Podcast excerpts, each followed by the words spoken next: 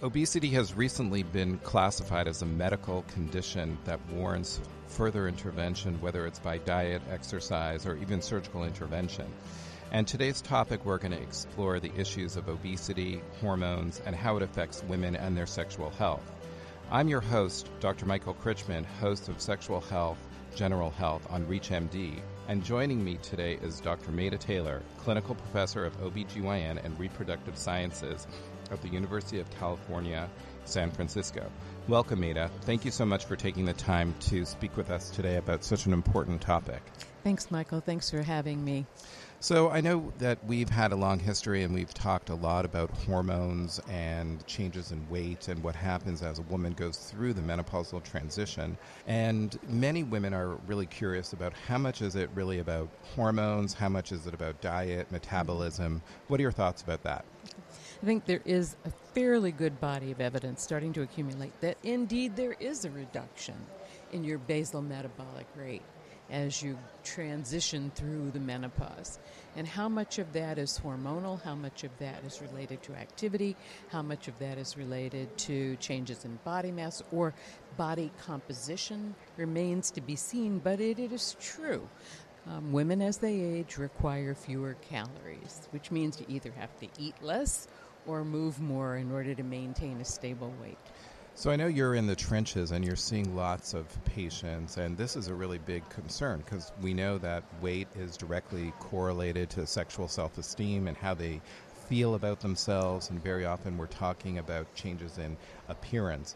How do you counsel the everyday woman to kind of maintain her weight and or lose an extra few pounds? It is probably the single most difficult challenge and most common challenge you know you face in the office or uh, one of one of the most difficult. And i think the cascade it, it's more than just appearance but appearance is kind of like the gateway to opening the conversation because the excess pounds also carry this vast panoply of enhanced risk for a whole variety of other diseases. And you have to kind of exploit both the personal disease history and the family disease history in order to perhaps get people to talk about this in a meaningful way beyond, I don't like the way I look. And body, body, you know, dysmorphia is so prevalent in our society. And we have this totally unrealistic expectation of what you should look like based on mass media. The constant bombardment with thin as the norm on television and in print. Right, you bring up some good points. You know, at the menopause, there's a lot of psychological things that are going on and psychosocial things. Kids may be moving out, parents may be getting older, and plus the issues of chronic medical disease. And as you mentioned, risk factor management, whether it's hypertension or diabetes, they all play a role and you may see more medications, and you may see that directly impacting sexual function. I know that there was recently some articles talking about bariatric surgery for the morbid obese and how that can certainly improve not over overall general health mm-hmm. and wellness, but also impact sexuality and sexual function. What are your thoughts about surgical intervention for those that may qualify?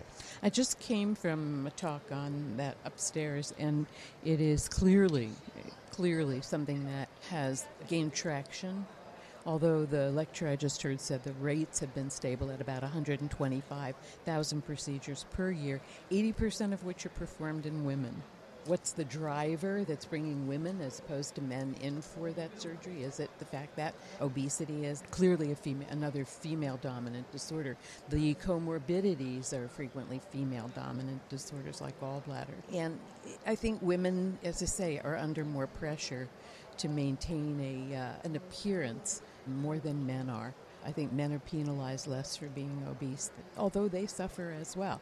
You know, just brings up the point, you know, that women who come in who are complaining about their appearance and saying, you know, it must be my hormones, it must be my, it must be menopause, it must be thyroid, it must be something wrong with me physically, and it, it's menopause. It's you know, it, or some kind is there some magic hormonal pill you can give me to fix this the answer i give them is by the way what's happening to your husband you know, your husband, has he gained weight too? Is he getting a bit of a gut? You know, and I assure you, his nothing's changed in terms of his estrogens. Right. Yeah.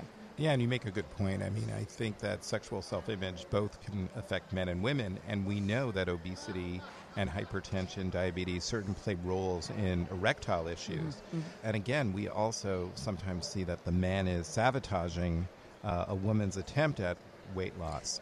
That's a very, very good point. I think, you know, particularly if you have a stable diet, if you have a couple, there can be dysfunctions on both sides, but the therapy also needs to be approached in a conjoint fashion that people lose weight more readily and more effectively if the whole household is involved in the decision to make a behavioral change. You know, cleaning out the cabinets, getting the right foods in the house, getting the bad foods out of the house, scheduling meals, cooking, etc. works much better if you have a group effort to find a solution. If you're just tuning in, you're listening to Sexual Health, General Health on ReachMD. I'm your host, Dr. Michael Krychman, and I'm here with Dr. Maida Taylor, who's a clinical professor of OBGYN and reproductive science at the University of California in San Francisco. And we're talking about the complex interplay of obesity and hormones and sexual self-esteem. And we, you know, we're really talking about a whole cultural issue because very often, you know, we're seeing that homes are now changing because the kitchen is now open to the family room and everything centers around food and what have you. So it really takes a big cultural shift when we're trying to change habits that were very much ingrained. But what about exercise? What's the mm-hmm. role of exercise and trying to get people moving? We see everybody's with these Fitbits and mm. new things on their arm. Do you think that those things are of value for your patients? Exercise monitors do not drive weight loss.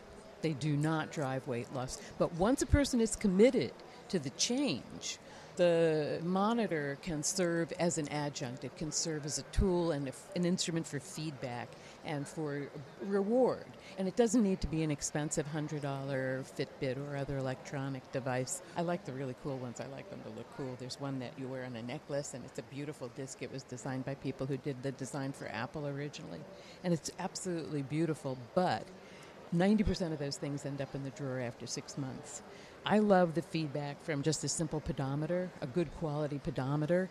I love seeing it tick off over 10,000, which doesn't always happen very often, but I love the idea. People love the feedback, they love the reward. There's a tremendous sense of reward to see that pedometer or that Fitbit or whatever else you're using say that you fulfilled your goals. But unless you're committed to the goal, the device is meaningless as an intervention.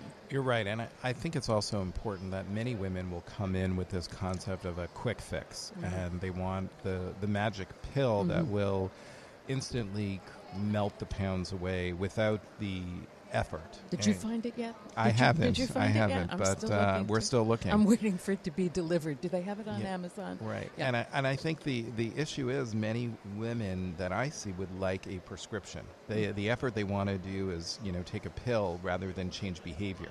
And I certainly think that we need to think about how medication may help for some mm-hmm. people. Mm-hmm coupled with behavioral changes. And too often I'm seeing women that have gone for a medication therapy and then they have rebound. Mm-hmm. and then they get very discouraged and then the pounds just keep coming on and on and on. And then we see you know many of the health consequences mm-hmm. for women.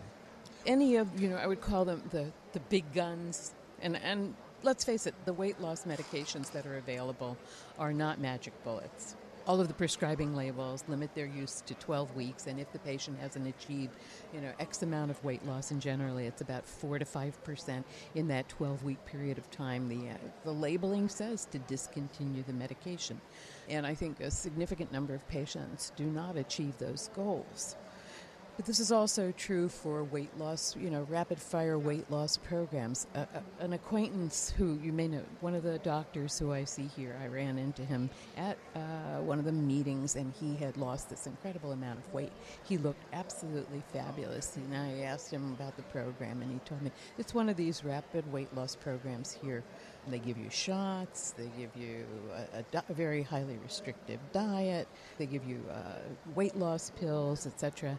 And I ran into him two years after that, again at a medical meeting, and he had not only regained all the weight, he had gained more. And this is the typical thing that you see diets don't work or let's put it this way all diets work for two weeks, and the solution is change diets every two weeks. Right, and we've seen every kind of diet under the sun the watermelon diet, the chocolate diet, the soup diet, the testosterone diet, you know, high carbs, low fat, high fat, low carbs. And again, I think it points to the concept that we've got to address behavioral issues. And sometimes it's the motivation of chronic disease mm-hmm. that will impact you overall. Best study I've seen in the past, I've, been preparing for a talk on this topic as well, and the best study I've seen this month was, and I love this because it's just the opposite of what I do, what you do, what everybody does. They took uh, o- overweight and obese women. They divided their calories up and told them to eat half of their calories, 1,400 calorie diet, to eat half of their calories at breakfast, and the other half of the group were told to eat half of their calories at dinner. So 700 calorie breakfast or a 700 calorie dinner, and the other two meals were 350. And at the end of the 12 week study period, the women who ate the majority, the large breakfast, lost much more weight than the women who ate their calories at night. And we all know that the killer, killer for weight loss, any program, is having a big dinner and then nibbling all night, the right. unconscious eating all night long. It's also estimated that people eat somewhere between 400 and 600 calories in unconscious eating all day long. So there is truth to what I've been telling my kids about breakfast is probably the most important meal of the day. Well, Maida, thank you so much for being with us today. Unfortunately, we've ran out of time, but such an interesting topic and really will become much more relevant as we see the supersized sandwiches and gargantuan drinks and what have you, and certainly an issue with our children as they grow up. I'm Dr. Michael Krychman, and you've been listening to Sexual Health, General Health on ReachMD. Be sure to visit our website at reachmd.com slash sexual medicine to download this segment as well as others in this series. Thank you so much for listening. And again, thank you so much for Maida for taking the time to speak with us today. Thanks. You're most welcome.